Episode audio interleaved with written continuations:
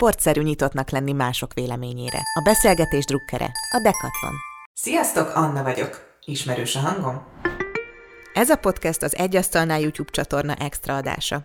Arra vállalkoztam, hogy felkeresek két idegent, akik semmit sem tudnak egymásról, és ami a pláne, hogy nem sejtik, hogy valamiben nem értenek egyet. Viszont az csak is rajtuk áll, hogy leülnek-e az asztalhoz, és hogy hogyan alakul a beszélgetés.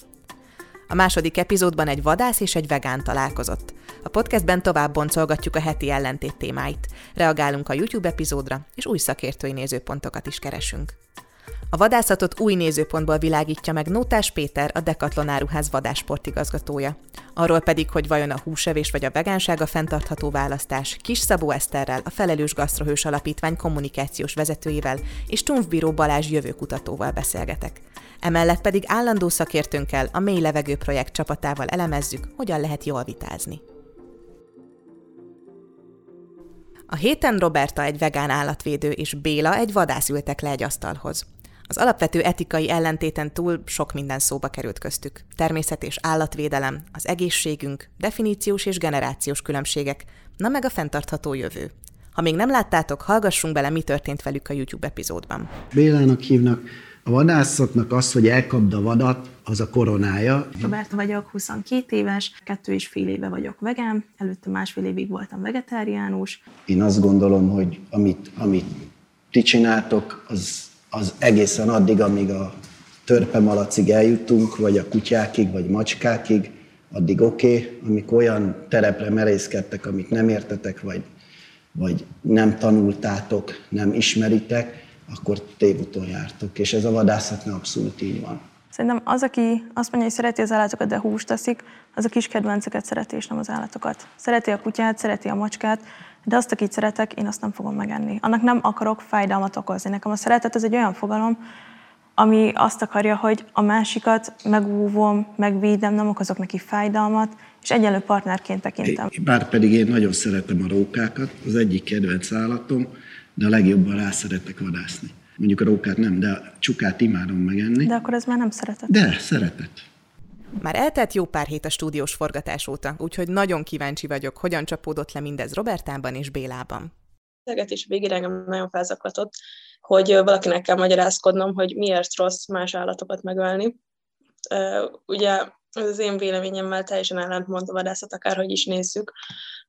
Most már szerintem egészen megnyugodtam, a forgatás után bevallom őszintén volt egy pár álmatlan éjszakám, hogy ebből mi lesz. Egy kicsit hiányérzetem van a résszel kapcsolatban, de elsősorban a környezetvédelemről kellett volna ugye beszélgetnünk, viszont ettől nagyon eltávolodtunk, és igazából átment egy ilyen vadászat kontra nem vadászat témába.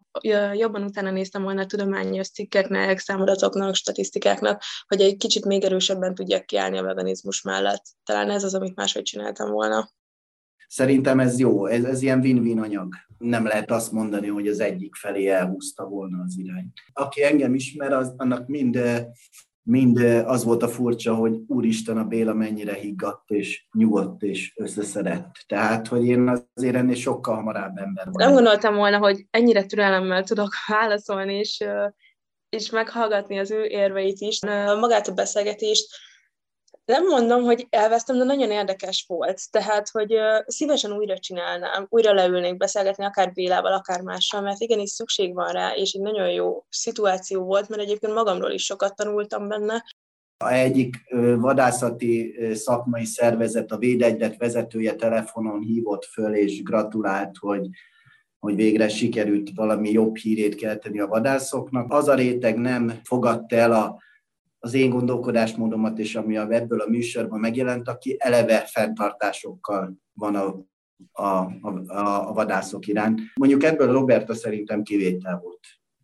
Ő, ő, ő, ő, őt szerintem valamelyes talán sikerült meggyőznöm valami egy-két dologban, ha nem is mindenben, meg ha nem is lesz belőle vadász, de de ha, ha, ha már elismerte azt, hogy a vadászatra valamilyen szinten szükség van, akkor már megérte. Nagyon-nagyon sok pozitív kommentet kaptam, illetve így egymásra találtunk egy fiúval, aki az egyetememen tanul, ugyanazon a karon van, mint én, és soha életünkben nem találkoztunk egymással, még a neve sem volt ismerős, és kiderült, hogy évek óta vegán aktivista, úgyhogy meg is beszéltük, hogy akkor ezentúl nem egyedül fogunk vonatozni Pestre, meg mikor hol vannak cubok, hanem akkor együtt fogunk menni, A YouTube reakciókra meg igazából nem vagyok hajlandó ö, reagálni, mert, mert amikor a, az a hozzászólás kapja a legtöbb lájkot, ami arról szól, hogy a vadász nem is akart vitatkozni, csak eleve beszekedni jött, hát a, a, a, akkor erre úgy nagyon nem nagyon tudsz mit mondani, mert erre mondta az egyik ismerősöm, úristen, ezek nem ismerik a Bélák. Én nem érzem azt a, azt a kritikát, amit egyesek a, YouTube-on megfogalmaznak, de ez egy ilyen világ, tehát nem fogok tudni egy vegán állatvédőnek megfelelni minden egyes esetben, meg mindegyiknek. Én a harmóniában hiszek, és a szeretetben, hogy egyszer majd együtt fogunk tudni élni, és addig is teszek, mint környezetvédő, mint állatvédő. Tehát így ez biztosan nem fog megváltozni, egészen addig gondolkoztam ezen, hogy végül a mesterképzésemet is ilyen irányba választottam meg úgy, hogy környezetmérnököt írtam be, és ott pedig nagyon szeretnék majd a állati eredetű termékek fogyasztásának és a erőforrásainak felhasználat, vízhasználat, üvegházatású gázok kibocsátásainak az összefüggését megtalálni, és ezt kutatni majd végig a mesterképzésem alatt, és minél több információt begyűjteni erről a témáról. Az első epizódhoz képest egy sokkal intenzívebb vita alakult ki a második részben. Állandó szakértőnkkel, a Mély Levegő projekt csapatával igyekszünk hasznos tanácsokat adni, hogy hogyan kezelhettek egy hasonló helyzetet. A héten a csapatból Pálovics Lacival beszélgetek. Mind a két vita helyzet jó iskola példája volt annak, hogy milyen az, amikor empatikusan a másik megértése a cél, és mi az, amikor így lezárunk, és a, az ellenfél legyőzése a fő feladat, amit kitűzünk magunk elé.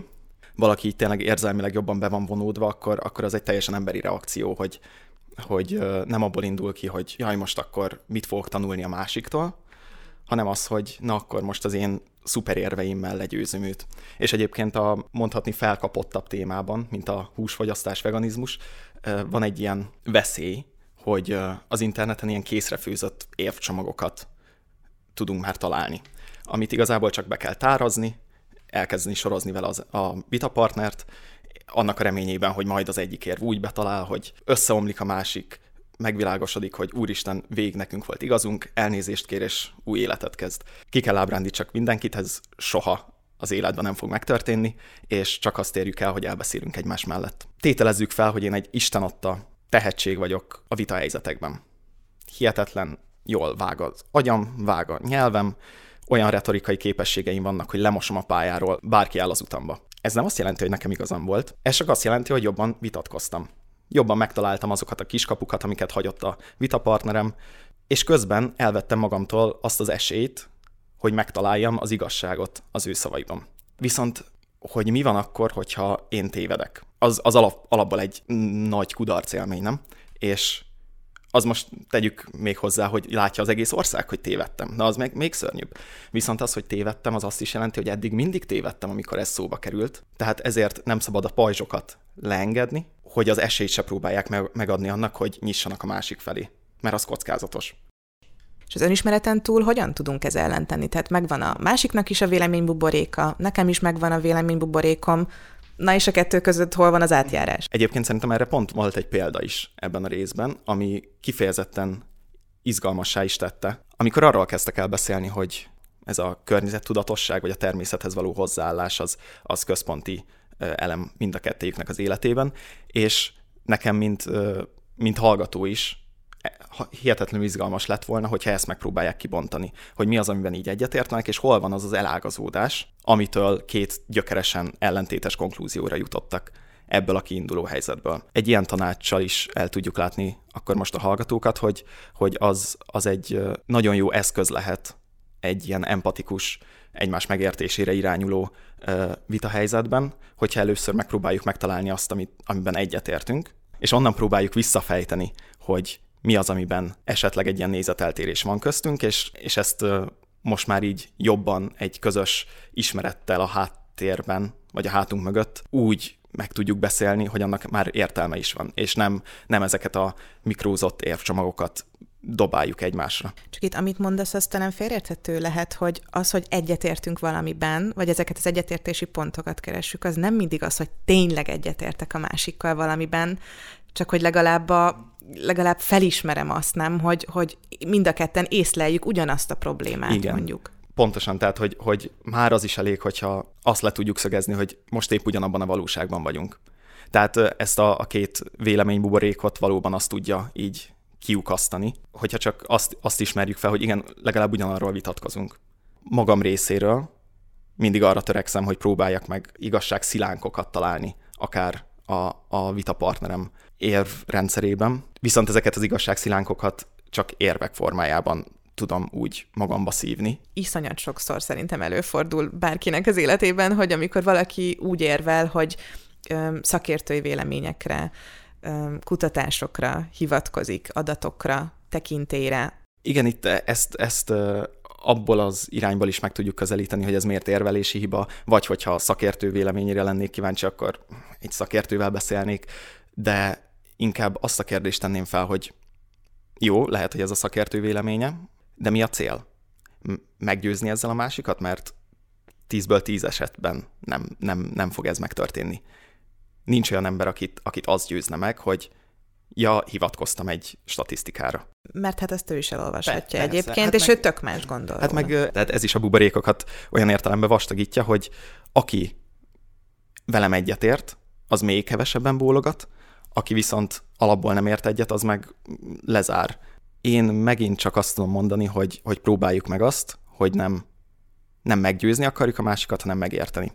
Ha emberi oldalról megnézzük, akkor ugyanúgy az embereket is ritkíthatnánk gyakorlatilag, de... mert az emberek is bemerészkednek a vadaknak a területébe, azt veszik el tőlük. És hogyha száz évre visszamenőleg visszatekintünk, akkor megnézzük, nem volt például ennyi nagy ipari állattenyésztés, nem vettek el ennyi területet az erdőkben, nem volt ennyi erdőtűz. Tudjuk nagyon jól, hogy túlnépesedett a bolygó, meg kell termelni a, a, a, meg kell termelni a szükséges mennyiségű De gabonát. ha túlnépesedett a bolygó, akkor nem lenne egyszerű mondjuk a termőföldeket úgy felhasználni, hogy a terméseket nem megetetjük egy állattal, majd az állatot megetetjük mi, hanem a középső lépcsőt kihagyva, csak szimplán megesszük azt, amit megtermesztettünk. Például, hogyha mondjuk azt mondom, hogy ez a húsevés, az abszolút nem egy fenntartható módja az életnek, Ezt és mondjuk a egyet. te gyerekeinek lehet, hogy már nem lesz jövője, akkor sem változtatnál én, az, én nem gondolom, hogy ez, ez egy tévképzet, tehát ez nem működik.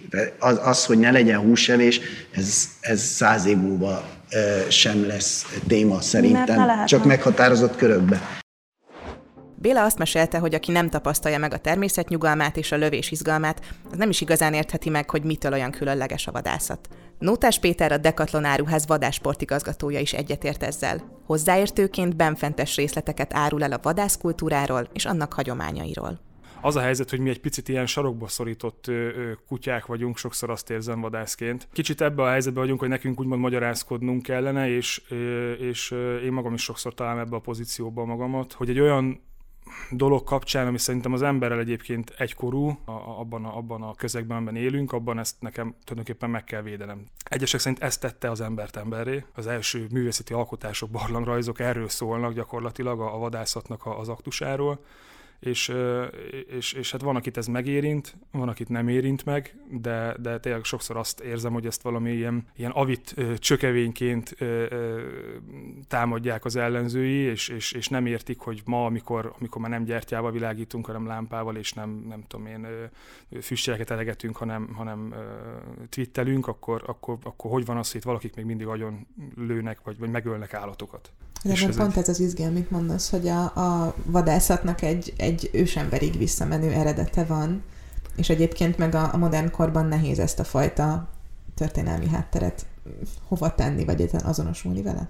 Igen, tulajdonképpen, tulajdonképpen ez, de mégis valahol a valláshoz tudnám ezt hasonlítani, ahol, ahol szintén, hát nyilván van, aki ezzel foglalkozik, mint tudomány, hogy, hogy ezt vizsgálja, de hogy alapvetően azért nem kritizáljuk magának a, a, a, a vallásnak, mint, mint egyetemes intézménynek a, a, a létjogosultságát, attól függően, hogy ennek mi, milyen, milyen változatai vannak, hogy elfogadjuk, hogy ez egy, ez egy dolog, ami, ami létezik.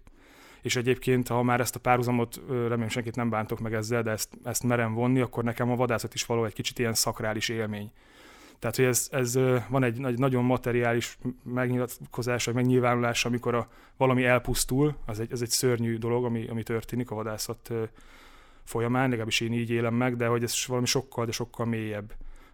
Ez egy gondoskodás a szeretteinkről, élelmiszert viszek az asztalra, ez egy, ez egy, egy olyan átszellemülés a, a környezetemmel, a természettel, ami nagyon ritkán adatik meg, nyilván persze ott a puska a vállamon, hanem ez valami, valami sokkal, sokkal több, amire szerintem a, a mai embernek is óriási igénye van. Tehát megnézzük, hogy a, nem tudom, a jóga, meg az egyéb ilyen relaxációs ö, ö, technikák és mozgalmak, ezek mivé nőtték ki magukat. Számomra ez az. Nekem, nekem az természet az egy ilyen, az egy templom. Arról nem beszélve, hogy ha az ember mondjuk órákat ül egy vadászlesen, akkor, akkor rengeteg lehetősége van kvázi egy, egy ilyen meditatív állapotba ö, tud kerülni, a nyáron a csillagoseget nézni, a hullócsillagokat, küzdeni a szúnyogokkal, adott esetben egy holdvilágos éjszakán hallgatni a madárdalt, ami nem akar abban maradni, mert azt hiszik a madarak, hogy nappal van. Ezek, ezek fantasztikus élmények, és ebben az, hogy, hogy az embernél ott egy puska, ami elképzelhető, hogy megszólal, az, az, az egy nagyon apró töredéke ennek az egésznek. Hogy ebben pont ez a nehéz, amit mondasz egy vitában, hogy te magad mondod, hogy aki ezt nem tapasztalja meg, az ezt nem értheti, ezt az élményt. Ennél fogva nehéz ezt érvként felhozni egy vitában, mondjuk, ha pont egy vegán állatvédővel ül szemben az ember. Igen, ugye itt szerintem az lenne a kulcs, hogy egymást valahol feltétel nélkül úgy elfogadni, és valahol ezt hiányolom én ezekből a beszélgetésekből, hogy hogy egymásnak megadjuk a tiszteleten túl azt a maximális bizalmat, hogy, hogy nem a rossz szándék vezérel senkit sem, és, és nem rossz ember az adott illető, azért, mert a véleménye egyébként az enyémtől különbözik. Igen, hagyományok szintjén te mi az, amit a, a legszebbnek vagy legizgalmasabbnak tartasz a vadászatban? Hát nagyon érdekes kérdés, hogyha egy dolgot kellene kiemelnem, mi azt mondjuk Magyarországon, hogy zöldben és barnában vadászunk. Hogy azzal, hogy én egy hagyományos megjelenést választok, azzal ki tudom azt is fejezni, hogy, hogy van egy értékrend, amit, amit követek, de a funkcionalitás terén is elfogadható a, a viseletem. Másrészt, ami mondjuk külső szemlélő szempontjából, és nagyon érdekes egyébként ez a mögötti történet, ha mesélsz erről, hogy a teríték az amúgy, amúgy a vadász számára mit jelképez, amikor látjuk azt, hogy a vadász rengeteg el, elhullajtott vagy lelőtt állattal pózol egy-egy vadászati Facebook csoportban, de ez nektek egészen mást jelent, nem? Igen, hát az az, az elejtett vadnak adott tisztelet. Én egyébként ezt nem is a terítéknek kezdeném, a teríték ennek egy eleme. Talán még érdekesebb, és kérdezted, hogy mi az, amit nekem a leg szívemhez közelebb álló momentum, az a töret, a vadászati töretnek a hát, mi pontosan? intézménye. Ez három pici gajacska alapjáraton, amitől az, az egyik, az az utolsó falat. Tehát, hogyha én egy nagyvarat elejtek, akkor ahol elejtettem, ott egy ott tipikus, ideális esetben fásszárú növényből egy kézzel letört pici ágdarabkát teszek a szájába. Ez egy, ez egy gesztus a vadász részéről az elejtett vad irányában, hogy egy utolsó faltot ad neki a túlvirágra menet. Ez is azt hiszem nem kell magyaráznom, hogy ez egy mennyire ősi dologról van szó. Aztán van egy kalaptöret, hát eleve, hogyha én elejtek egy vadat és, és megközelítem, akkor ezt kalap nélkül teszem, tehát hogy fedetlen fővel, ez is megint a tiszteletadást jelzi.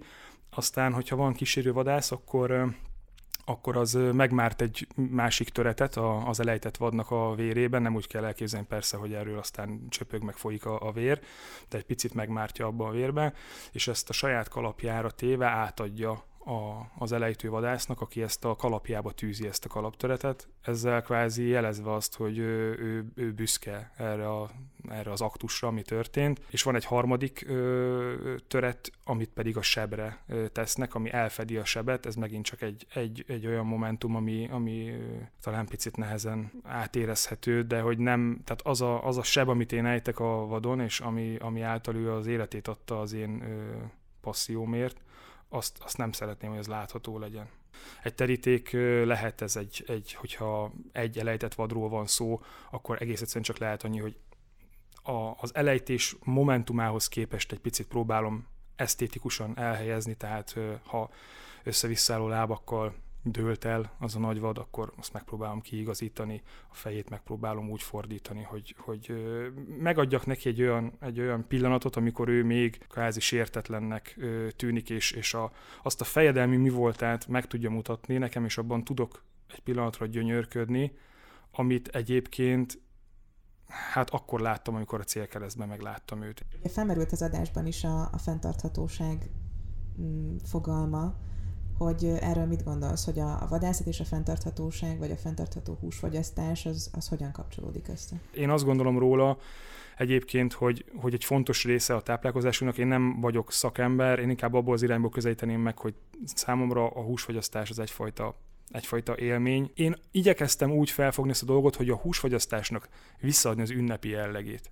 És azt mondani, hogy, hogy mondjuk ilyen, ilyen nagy sült húsozás, meg ilyesmi, az mondjuk hétvégén van.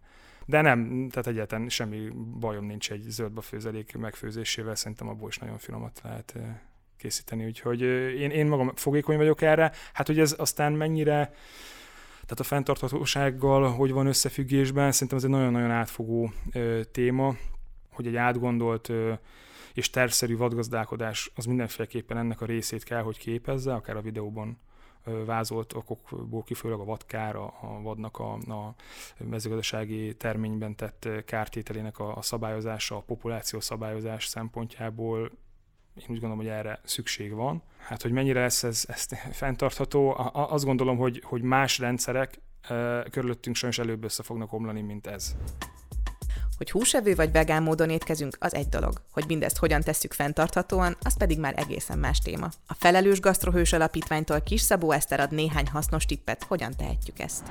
Alapvetően a fenntartható étkezésnek ugye nincsen ö, fekete vagy fehér oldala, mint hogy alapvetően a fenntarthatóságnak sincsen fekete vagy fehér oldala, nincsenek jó megoldások vannak jó megoldások, de egyértelmű jó megoldások nincsenek. Kisebb rossz, um, vagy nagyobb kisebb jó. Kisebb rossz, vagy nagyobb jó, igen, de, de hogy, de hogy ne, nincs egy ilyen irány, amire azt mondhatjuk, hogy ha te vegán lettél, akkor innentől kezdve hátradőlhetsz, mert hogy, mert hogy fenntartható vagy. Um, és ugyanúgy igaz ez a húsfogyasztásra, aminek persze sokkal nagyobb a lábnyoma, mint, a, mint hogyha nem fogyasztunk húst, de, de itt is vannak fokozatok. Próbáljuk megtalálni az arany középutat, és ebben például a, a vadfogyasztás, a hazai halfogyasztás az egyik legfenntarthatóbb ö, módja a húsfogyasztásnak. Nem tudom rá azt mondani, hogy fenntartható, mert hogy itt is nyilván vannak problémák, de ha az etikai szempontot kivesszük belőle, akkor, akkor viszont ez az egyik legfenntarthatóbb vagy környezetbarátabb formája, hiszen itt nem arról van szó, hogy egy ipari telepen tenyésztenek ö, szóján, kukoricán, amit mondjuk a, az esőerdők ö, letarolásával termesztettek, állatokat, hanem itt arról van szó, hogy, hogy csak annyit vesznek ki a, az állományból, ami már tényleg ugye problémát okozhat. De mondjuk mm, földi halandóként végzek a munkában, és bemegyek a legközelebbi szupermarketben. Na, ott tudok-e felelős húsfogyasztással kapcsolatos jó döntést hozni? Ha felelősen szeretnénk húst fogyasztani, akkor az egyik legfontosabb dolog az, hogy legeltetett körülmények közül származzon az állat, szabadtartásos legyen, esetleg ökológiai tartásból, vagy biogazdaságból származzon. Erre jelenleg itthon a, a szupermarketekben kevés példa van, viszont van olyan nagy ö, élelmiszerlánc, ahol például vadhúst tudunk ö, beszerezni, és hazai halat is azért most már egyre több helyen kaphatunk, és nem csak pontyra kell gondolni, hanem mondjuk pisztrángra, vagy afrikai harcsára, aminek mondjuk nincs meg ez a pocsolya íze, és mégsem egy túlhalászott tengeri halról beszélünk. És amúgy erre Budapesten, vagy falun vagy egy kisvárosban van több lehetőségem. Azt gondolnánk, hogy ha falun élünk, akkor, akkor vagy vidéken élünk, akkor, akkor egyszerűbb dolgunk van, de, de sajnos az a helyzet, hogy egyre kevesebben tartanak egyébként állatot. Van egy új generáció, úgymond, aki, aki mondjuk városból költözött vidékre, náluk visszajön ez a, ez a vonal. Összességében azt látom én, hogy ha valaki vidéken él, akkor a környezet tudatos vásárlásra kevesebb lehetősége van, mint hogyha, mint hogyha egy nagyvárosban lakik, mondjuk Budapesten. Ha én összehasonlítom a saját lehetőségeimet a szüleimnek a, a lehetőségeivel, akik egy vidéki kisvárosban laknak, akkor az én előnyömre szól a, dolog, mert hogy itt vannak csomagolásmentes boltok, nem is egy, közösségi mezőgazdaságból tudnék, tudnék beszerezni, vannak átvevőpontok, kosárközösségek, akik összeszedik több termelőnek termelőnek a, a termékeit, és akár házhoz is szállítják, termelői piacok, online piacok szintén itt Budapesten azért más, mint, mint vidéken, ahol szintén találhatunk néniket, meg, meg termelőket, de más a, a összességében a, a lehetőség tényleg, mert hogy lehet, hogy az én városomban csak mondjuk kisbolt van, ahol, ahol bizonyos egy szűkebb ö, ö, termékkört tudok megvásárolni. Viszont emellett ott van az is, hogy ha, ha vidéken, kertesházban lakik az ember, akkor ott ugye egy csomó mindent meg tud termelni magának, ami viszont az egyik legfenntarthatóbb módja az élelmiszer termelésnek. És beszélgettünk a húsfogyasztásról, de említetted az elején, hogy, hogy a vegánságot is lehet azért rosszul csinálni, vagy nem fenntartható döntéseket hozni. Ezt hogyan értetted? Ugye, ha valaki kész termékeket vásárol, akkor, akkor az akár egészségügyi, de akár fenntarthatósági szempontból ö, sem egy nagyon jó döntés, hiszen ezek feldolgozott élelmiszerek, akár pálmaolajat tartalmazhatnak, csomagolva vannak, többszörösen csomagolva vannak, ezek mind ugye ö, a fenntarthatósági ö, fenntarthatóság ellen szólnak. Mm, de emellett egyébként még ezeknek is, hogyha összehasonlítjuk mondjuk egy műhús pogácsának a, az ökológiai lábnyoma még így is kisebb, mint mondjuk egy marhahús pogácsáé. De itt azért még nagyon, nagyon kiforrott kutatások nincsenek, mert mert hogy itt is ugye ilyen cégek versenyeznek egymással, nagyobb cégek ö, adnak ki kutatásokat, nyilván a saját ö, ö, malmukra hajtva egy kicsit a vizet, szóval itt mindig nagyon nehéz ebben igazságot tenni, de alapvetően azért az látszik, hogy, hogy még, még mondjuk egy csomagolt termék is, hogyha nem állati eredetű, akkor, ö, akkor ökológiai lábnyom szempontjából kedvezőbb tud lenni, de például, hogyha már hozzáveszünk a szállítást is, és akkor itt bejön például az avokádó szokott a leg, legtipikusabb példa lenni, de a szezonon kívüli összes más terméket is ide vehetjük, hiszen hogyha valaki egészségesen szeretne vegánként étkezni, akkor, akkor ugye friss, friss termékeket fog fogyasztani, ez azt jelenti, hogy télen is fog valószínűleg bogyós gyümölcsöket fogyasztani, amely akár például Peruból is érkezhet, ami azért nagyon, nagyon furcsa, és, és már ha fenntarthatóságot veszük, akkor nem biztos, hogy annyira kedvező dolog. Itt ugye a vízlábnyom is bejöhet a, a képbe, azért például ugye mandulának tudjuk, hogy egyre nagyobb a vízlábnyoma, egyre kevesebbet termelnek belőle. Szóval, hogy ezek nagyon sok tényezős ö, ö, problémák, és, és ahogy az elején is mondtam, ugye ezek nem fekete-fehér nincs rájuk, nincs rájuk jó vagy rossz válasz. Pedig hát most pont amiket említettél, az avokádó, a mandula, stb. Tehát, hogy ezek, ha mondjuk rákeresünk arra, hogy hashtag vegán Instagramon, akkor tipikusan ez az a vegán sztereotípia, amit látsz, hogy avokádós tosztot eszek, vagy, vagy smoothie-t csinálok magamnak különböző gyümölcsökből, és egyébként meg nem ez a fenntartható választás, ha egyébként a környezetért szeretnék tenni, vagy a, vagy a fenntarthatóbb jövőért de, de itt is, szóval ez nagyon nehéz, mert hogyha valaki egyébként ö, reggelire, ebédre és vacsorára is ö, valamilyen húsos terméket fogyaszt, az a másik véglet. Az a másik véglet, amikor, amikor viszont tényleg akár még azt mondom, hogy a perui ö, áfonya is lehet egy, egy jobb választás. Itt akár etikai kérdések is szintén a vegánságnál is felmerülhetnek, mert az, hogy ö, például a kesudió, ami nagyjából az összes vegán desszerthez például szükséges, mm, de, de például ilyen tésztaszószoknak az alapanyaga is szokott lenni. Azt ö, Dél-Amerikában olyan ö, hátrányos helyzetű emberek ö, pucolják, akik iszonyú rossz munkakörülmények között dolgoznak, ö, szokták véres kesudiónak hívni a kesudiót, az avokádot is egyébként azt így a maffia miatt, a kesudiót meg azért, mert ö, olyan, olyan körülmények között ö, pucolják, ami ahol nincsenek ilyen standardek, vagy, vagy elvárások, és, és a kesudiónak a, a héjában egy ilyen nagyon savas anyag van, ami nagyon maró hatású, és ugye mivel nagyon rossz munkakörülmények között dolgoznak, ezért nem kapnak ezek az emberek semmifajta védő felszerelést, és hogy nagyon ö, csúnyán ki tudja marni például a kezüket. Szóval etikai szempontok is felmerülhetnek mm, a, a vegán étkezésnél is, ugyanúgy, ahogy a, a húsos ö, vagy húsfogyasztó étkezésnél is. Ezek a nagyon nehéz jó döntést hozni, nem? Mert hogy nagyon sok mindent kell mérlegelni, hogy etikailag én mivel vagyok oké, okay, hogy a környezetemért miért teszek, hogyan teszek jót, és hogy egyébként melyik az a döntésem, amivel kisebb vagy nagyobb rosszat teszek a bolygónak, vagy az egyébként az embereknek, akik rajta élnek. Igen, abban a mennyiségben, meg ipari, ö, iparosodott mezőgazdasági rendszerben, amiben jelenleg mi élünk, ez, ez nagyon-nagyon nehéz ö, kérdés.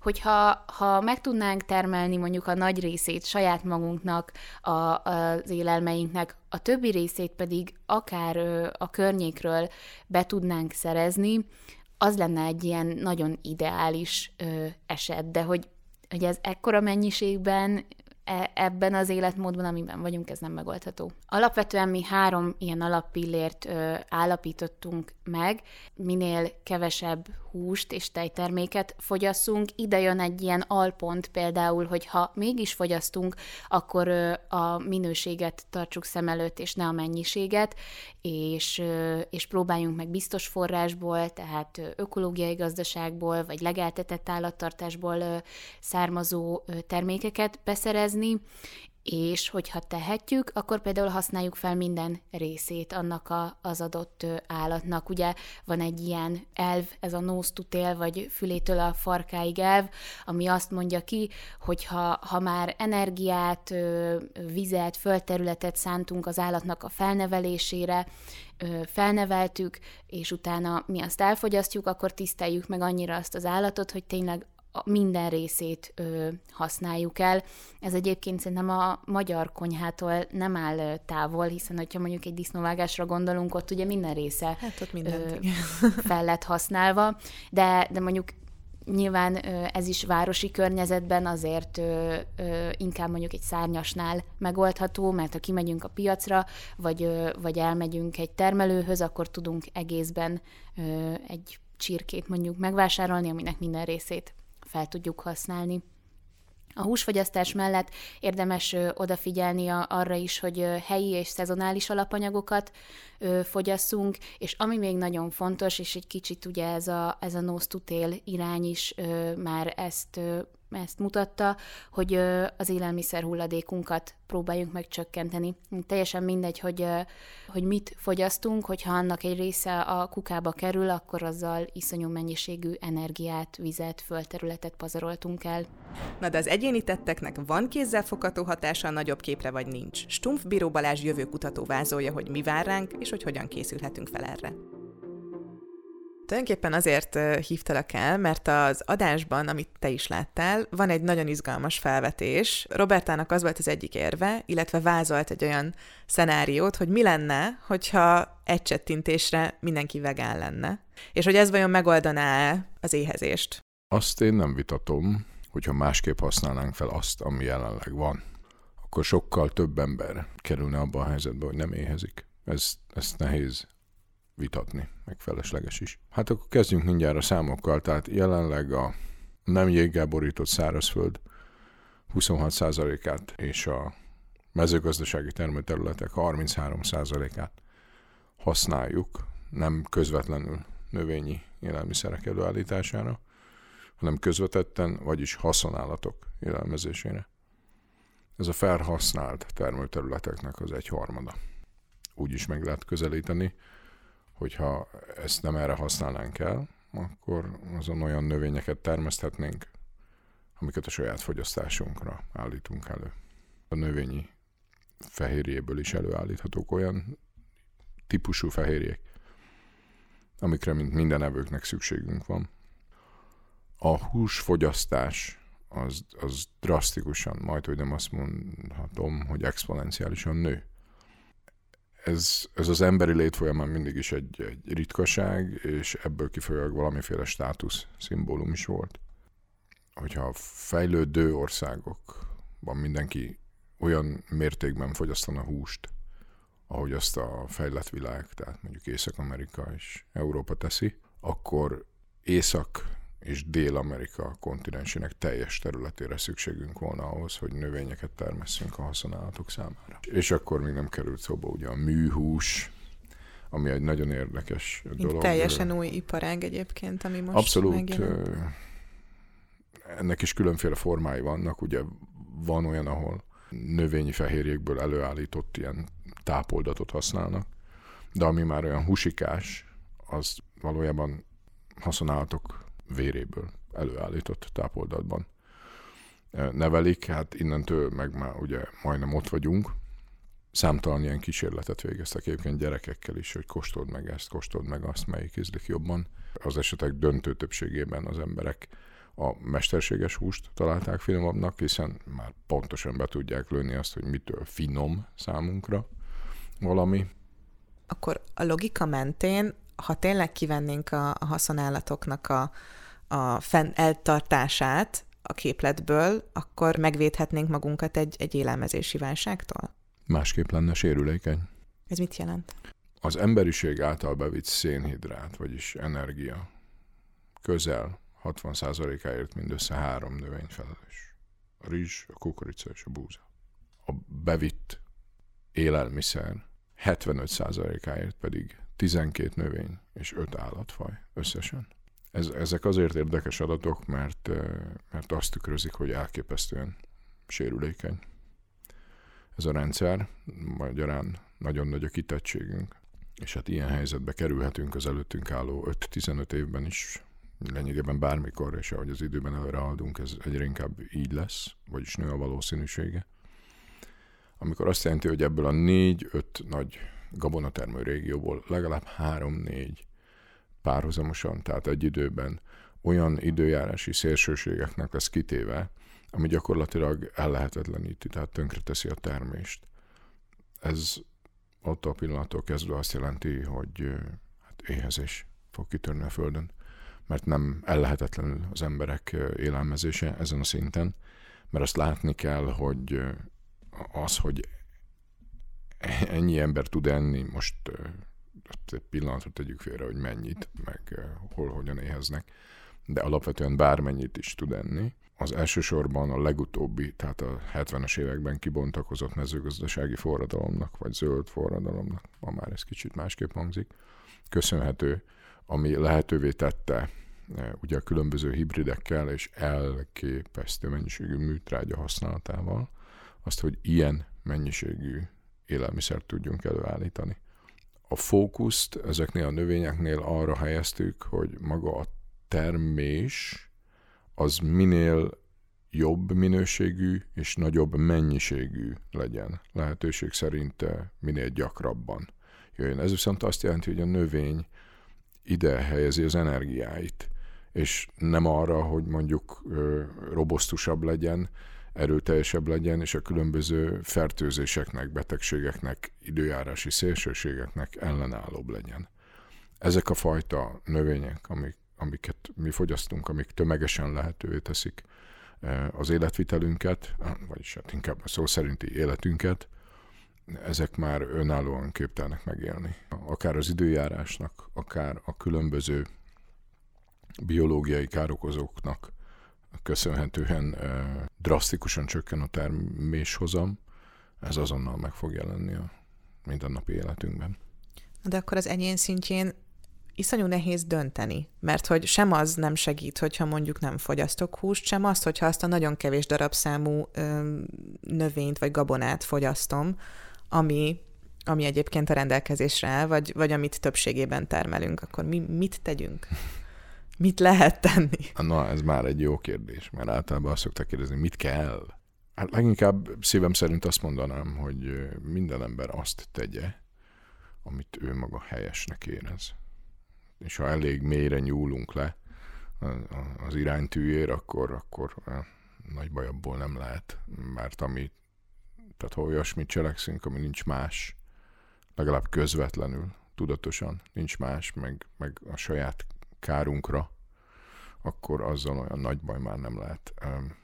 Máshogy kérdezem, mert akkor most azt mondod, hogy nyilván annak megfelelően döntsünk, ami az én belső értékrendem és iránytűmnek megfelel, és akkor, lenni, akkor, akkor nagyot nem tévedhetek. De hogy a környezet szempontjából, vagy a fenntartható jövőnk szempontjából, ha egyáltalán van ilyen, akkor igen, erre akartam kiukadni, hogy te az az ember vagy, aki azt mondod, hogy, hogy nincs egyébként. És nem tartom magam pessimistának, sem borulátónak, sem halálmadárnak, realistának. Sőt, úgynevezett optimista realistának gondolom magamat.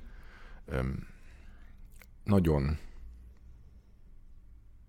embert próbáló idők előtt állunk. Hogy ezeket az akadályokat viszonylag sikerrel vegyük. A, azzal kapcsolatban az első és legfontosabb lépés, amit tehetünk, az, hogy megismerjük ezeket a folyamatokat, ezeket az összefüggéseket, és ezekből utána képessé válunk levonni a következtetéseket, hogy ezek hogyan fogják érinteni a mindennapi életünket, a mi életünket, meg a szeretteink életét. Azt gondolom, hogy ez a legfontosabb, vagy hát te mondtad az előbb, mit tegyünk azért, hogy a jövőnk fenntartató legyen. Akárhonnan közelítjük meg, azért a vágy és a cél mindig az a végén, hogy oké, okay, akkor mit csináljunk egy picit másképp, hogy ez az életünk, ahogy, ahogy élünk, ez azért, hát ez így menjen tovább, ez hát A komfortzónánkat persze meg akarjuk tartani, túl akarjuk élni, bármi is van előttünk. Túlélni még talán túlélhetjük, de itt nem, nem annyira az emberről, mint fajról van szó, mert egyén szintjén azért lesz itt változás, de arról az életmódról, ahogy élünk. Hívjuk ezt, nevezzük egyszerűen ipari civilizációnak. Ez semmilyen szempontból nem fenntartható és ez a fő probléma itt is, hogy a, az elmúlt 250 év, 300 év lassan, egy, nem csak ö, fizikailag biztosította, hogy minden, amit akartunk rendelkezésünkre állt, hanem kialakított egy olyan mentalitást is, hogy ez mindig is volt. Szóval hát akkor mindig lesz. És erre épült az egész civilizációnk, hogy több kell, több kell, több kell. Fontos a külső alkalmazkodás, de egy ilyen helyzettel alapvetően mindenkinek magának kell majd megküzdenie.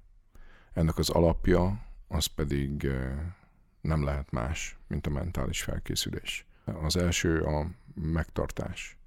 Vagyis mik azok a dolgok, amiket nem szeretnénk elengedni, mert, mert az egyéni vagy az emberi létünknek olyan mértékben az alapjai, hogy, hogy meg akarjuk tartani még egy megváltozott világban is.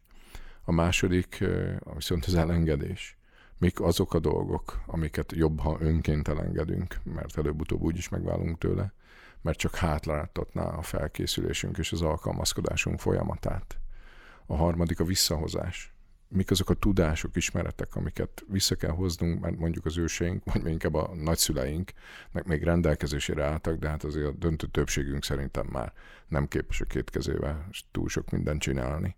És a negyedik, ez a megbékélés vagyis mik azok a dolgok, amikkel meg kell békülnünk, mikkel és kikkel kell megbékülnünk, amikor egyszerűen ráeszméltünk és elfogadjuk a mulandóságunkat.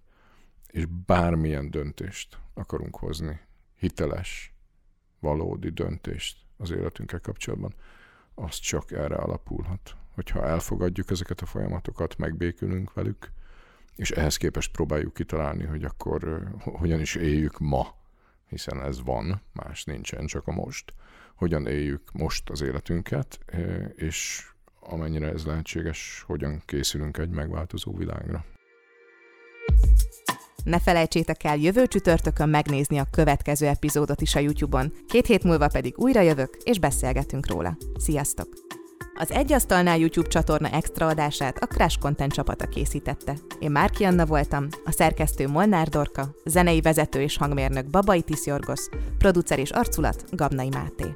Külön köszönet Magyar Dávidnak. Sportszerű nyitottnak lenni mások véleményére. A beszélgetés drukkere, a Decathlon.